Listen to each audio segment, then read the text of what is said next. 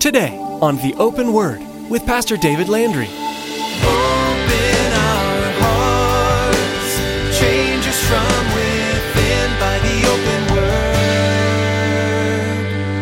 open word. Give us ears to hear your truth and eyes to see the needs around us as we draw close to you. May we thirst for the water that your love brings us. Open our hearts, change us from within by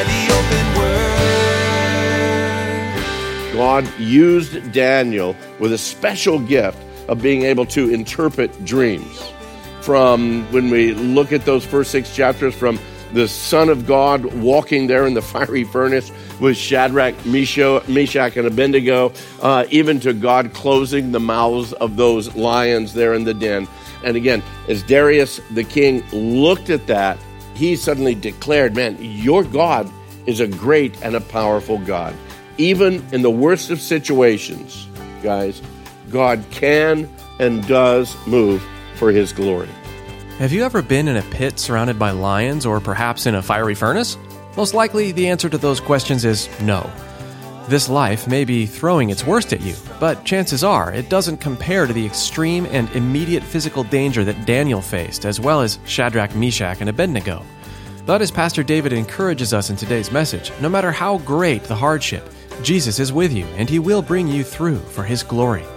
And here's Pastor David in the book of Daniel chapter 3 as he begins his message, Visions for the Times and for the Future, Part 2.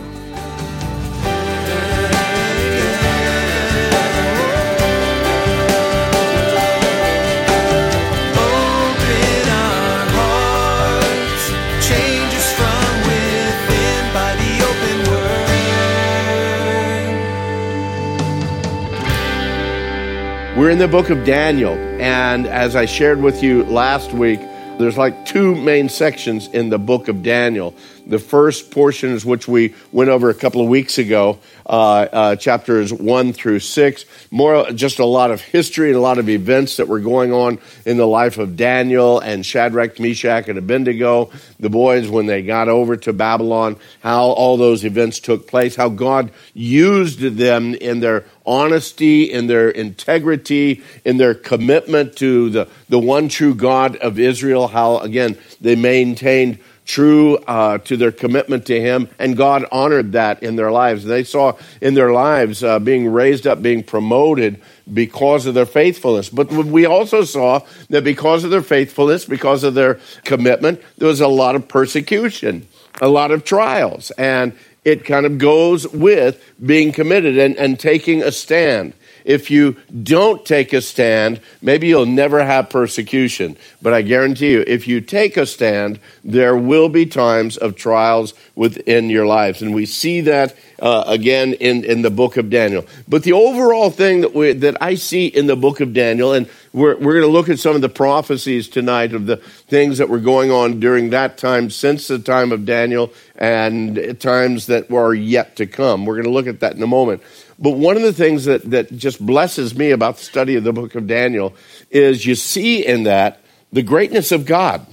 The greatness of God to be able to look and to declare things that have not yet been, because he already has set these things in motion and they're going to be fulfilled. And so as we look at through this book, yes, absolutely. I'm looking at the prophecies of the coming again of our Lord and Savior, Jesus Christ. Absolutely. I'm excited about that. But in the overall sense, I also looked at, man, what an awesome God to be able to speak these things, and then they come about. They actually take place. That's one of the problems that the skeptics have about the writing of the book of Daniel. They believe that only a portion of this was actually written by Daniel, like pretty much the first half of it. But a lot of these prophetic things, they say, no, they're too detailed. They're too, they're too right on. Certainly that could not have been written before the time. It had to happen after the time. It would be sort of like if I came to you and said, God gave me a vision of two tall trees. And in those two tall trees standing next to each other, there was a multitude of fruit and just beautiful fruit on those two trees. But then one morning, a bird attacked one of the trees to the very core of that tree. And suddenly that tree began to die. And before that tree completely died, another bird attacked the other tree right next to it, to the very core of it, to the very heart of it. And once that bird attacked that second tree, then those two trees died completely, and all the fruit that was within them was destroyed. Now, if I came to you with a prophetic a dream like that, back in 2000, in the year 2000, you say, okay, that doesn't make any sense at all, until the attack on the Twin Towers comes. And then you think, wow, maybe that's what that vision was about. But to come and write that down now, it says, well, yeah, that's already happened. That's kind of easy to make up something. So that's what they're saying, that Daniel, at least the second half of the book of Daniel. But the thing is, those events that took place were literally hundreds of years later. In the 300 BCs, Daniel's writing in the 500 BCs. So it would have had to have been someone else, is what the skeptics say. But I don't believe that that's the case. I believe that, again, God gave Daniel these visions. Now, when we look at this book, like the opening chapters of the book, again, we find Daniel, the three others, Shadrach, Meshach, and Abednego. These guys are promoted. They're promoted among their peers. In the midst of their promotion, all of these jealousies started to come along, and because of the jealousies, every one of their lives were put on the line. Every one of their lives were put on the line with the possibilities of, again, being executed, either by the fiery furnace or by the den of lions. Possibility of their death was real and true, but God, through supernatural means, he protected, he preserved the three young men in the fiery furnace. He protected Daniel in the lion's den. And the way that God worked in the lives of these men impressed the king, and so they were promoted even more so. Guys, what I want you to see in the midst of that, and I know that that's what we went over a couple of weeks ago, but just as a point of reminder, is your testimony, our lives together, being seen by the world that we live in, the people that we're in touch with, the people that are in our circle of influence, the way you live your life, the way you deal with issues within your life, good and bad things, make a world of difference. Remember, the king was impressed on how these guys dealt with the issues that were there. And because of that, he, again, number one, Nebuchadnezzar saw the glory of God. Number two, Darius saw the glory of God, again, as he saw God working in the lives of these men. And that's the same thing for you and I, to live our lives for the glory of God in the good times and in the bad times. Now, again, as I said, the first six chapters of Daniel, primarily historic, telling all the events surrounding their time in Babylon. Not only do they speak about God's preserving them during the times of trouble, but again, clearly shows that God used Daniel with a special gift of being able to interpret dreams. When we look at those first six chapters, from the Son of God walking there in the fiery furnace with Shadrach, Meshach, and Abednego, even to God closing the mouths of those lions there in the den. And again, as Darius the king looked at that, he suddenly declared, man, your God is a great and a powerful God. Even in the worst of situations, guys, God can and does move for his glory. Now we're going to move into the second section, chapters 7 through chapter 12.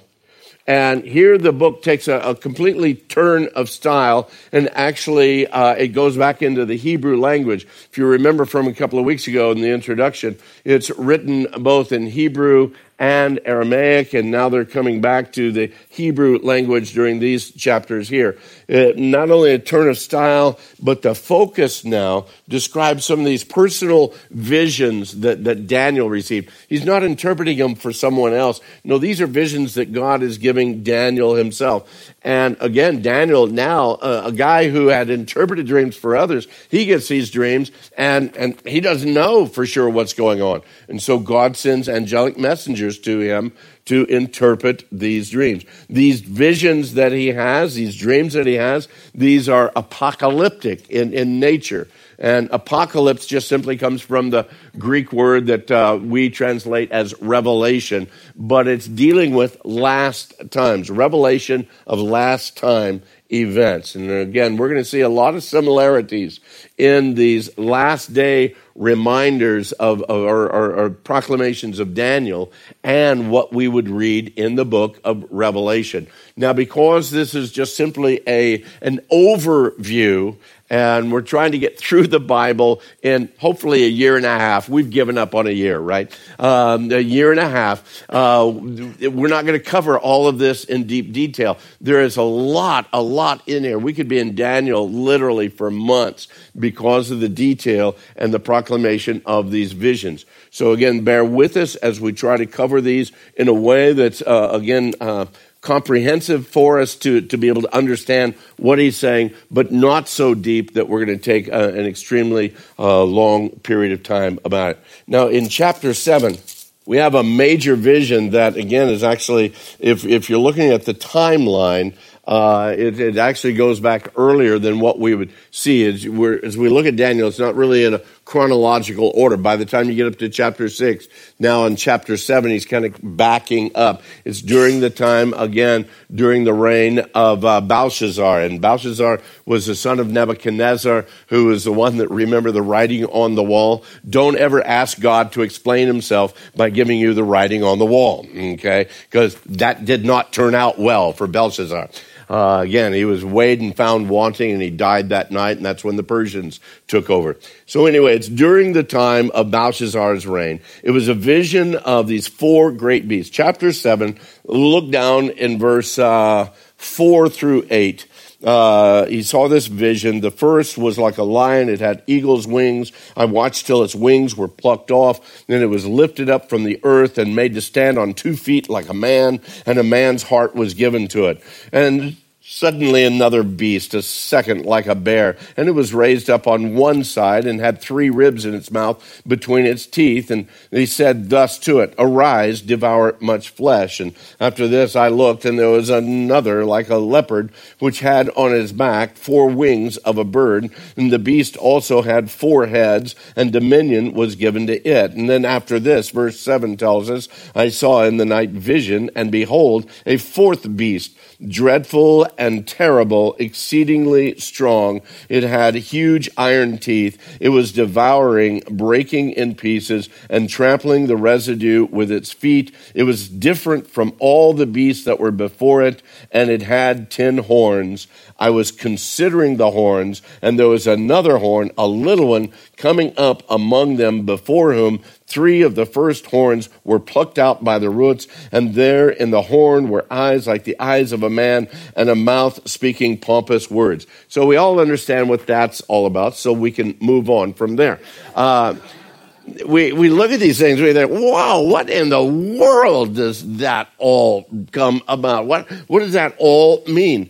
And again, we look at these things, we understand there's no clear definition, there's no clear interpretation of how and who these kingdoms that are listed truly are. Now, there's been a lot of individual interpretations of different, again, pastors and teachers and Bible scholars through the years. I'm not doubting that. Many of these commentators look at these 4 beasts as representing, in order, the kingdom of Babylon, and then Persia, and then Greece, and then Rome, as well as the later revived type of a Roman Empire. And I'm fine with that, but within the scriptures, it doesn't give us that. When we have these types of things where we don't have a clear interpretation of them, and a little bit later, we're going to see some visions that he's given, and the angel actually gives him a clear interpretation. Well, we can nail that. We can say, absolutely that. But on the others, be careful on what hill you stand on and what mountain you fight for, okay? It's good to look at things and say, well, I believe that that means this, this, and this. But be careful on those, because who knows? In years, you might be proven wrong, again, by the events of the world. But it's fair to understand that during this time of Daniel, that those four empires, Babylon, Persia, Greece, and Rome, as well as the revived Roman Empire, could very well be exactly it. In verses 9 through 14, Daniel's vision goes on as suddenly the Ancient of Days was seated, and the beast and the others were all destroyed. It's clear to understand that the Ancient of Days, speaking God on his throne. One of the amazing attributes of this particular vision is this reintroduction of, remember when Shadrach, Meshach, and Abednego were in the fiery furnace and Nebuchadnezzar looked in and he says, oh, wait a minute, didn't I throw three guys into the fiery furnace? Oh, yes, King, you did. Well, why do I see a fourth one in there? And his image is like that of the Son of Man. Well, look here where we're reading down in verse 13 of chapter 7. I was watching in the night visions, and behold, one like the Son of Man, coming with the clouds of heaven. He came to the Ancient of Days, and they brought him near before him. Then to him, to this one like the Son of Man, was given dominion and glory and a kingdom, that all peoples, nations, and languages should serve him. His dominion is an everlasting dominion which shall not pass away, and his kingdom the one which shall not be destroyed. I believe it's very clear when we look at that, it's the Lord Jesus Christ, the Son of Man, coming to the Ancient of Days, all of these dominions and kingdoms given to him. That again, we read that within the New Testament. Again, all of these kingdoms are going to be given. Every knee shall bow, every tongue shall confess, again, that Jesus Christ is Lord. At the very end of times, we see this. And again, even the very fact that he comes in the clouds of heaven to show this. Now, Daniel's vision is interpreted with a major emphasis on this fourth kingdom or this fourth beast. When we look from verses 19 through 28 or so, and we can well understand the concern, again, as this angel is giving this interpretation to him. Look what it says in verse 23.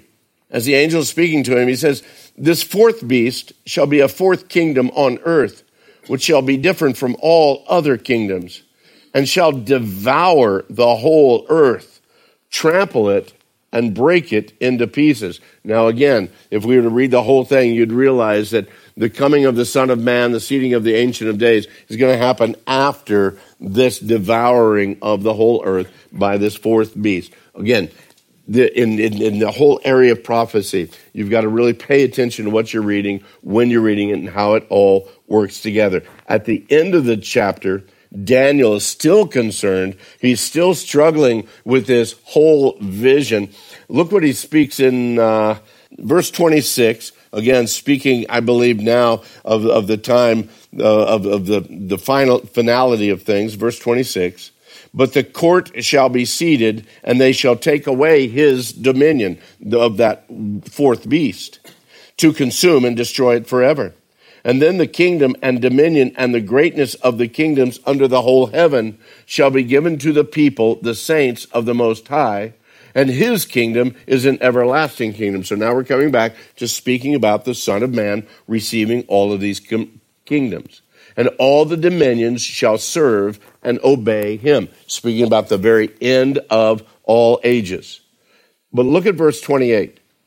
This is the end of the account. As for me, Daniel, my thoughts greatly troubled me, and my countenance changed. But I kept the matter in my heart. I think that he was looking at this and saying, wow, we're talking about the end of the world here. And God is giving me this vision, and man, we've got all these beasts and this mass destruction and all that's going on here, and yet we also see that at the end, God is in charge, and he brings it all back together. I think that if any of us had anything, even a portion of a vision like that, particularly if God had given you visions in the past, that you knew that it was God and not just the pepperoni pizza from that night, that you would have that kind of a vision, you'd wake up, you'd be sweating, you'd be concerned, you'd be worried, man, That's horrendous, but it's glorious because at the end, God wins. Amen? At the end, God wins. Chapter 8, another vision. Vision of the ram and a goat, and having this goat has several horns, again, referring to future kingdoms and their rulers. Well, this time Gabriel comes to Daniel. He's going to interpret the dreams, and down in verse 17, he says, hey, this dream that you just received, understand, son of man, that the vision refers to the time of the end. So again, he's telling him, Daniel, what you're seeing here, these are going to be in time things. Now, Gabriel makes it clear that the ram in this particular vision is the kingdom of the Medes and the Persians. He points that out. Look down at verse 19. And he said, the angel speaking to him, look, I'm making known to you what shall happen in the latter time of the indignation. For at the appointed time, the end shall be. God has an appointed time. It's not up to man. It's not up to man. And one of the teachings in some areas of Christendom say, no, it is our responsibility to make the world a better place in order that Jesus can come back. You know, that is so non-biblical, it just absolutely blows my mind that people will actually declare that. Because the Bible says, no, it's going to get worse and worse and worse. Until then, the Lord is going to come, and he makes all things new.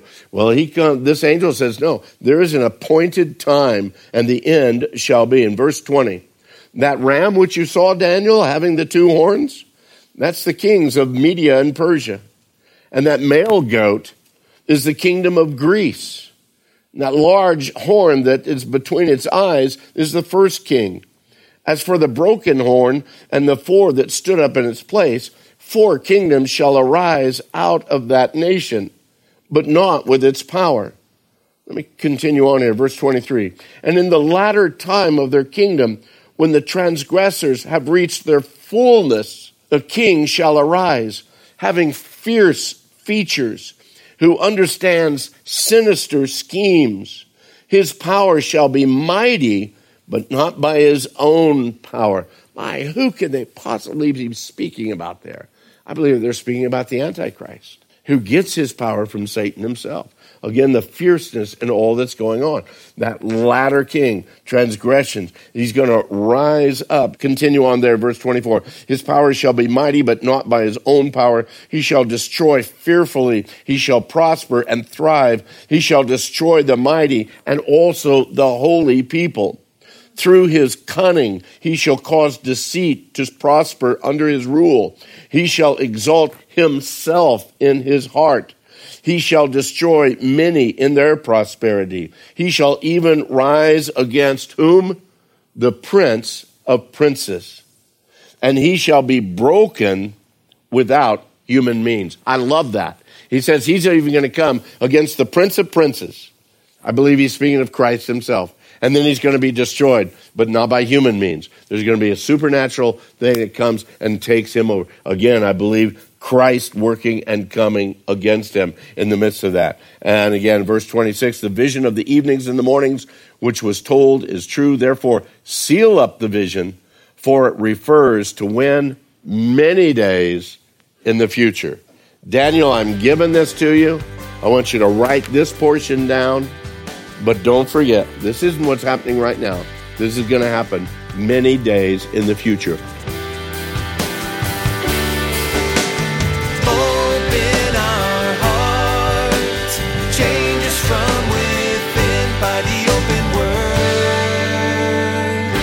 That's all we have time to share today, but we're so glad you've joined us.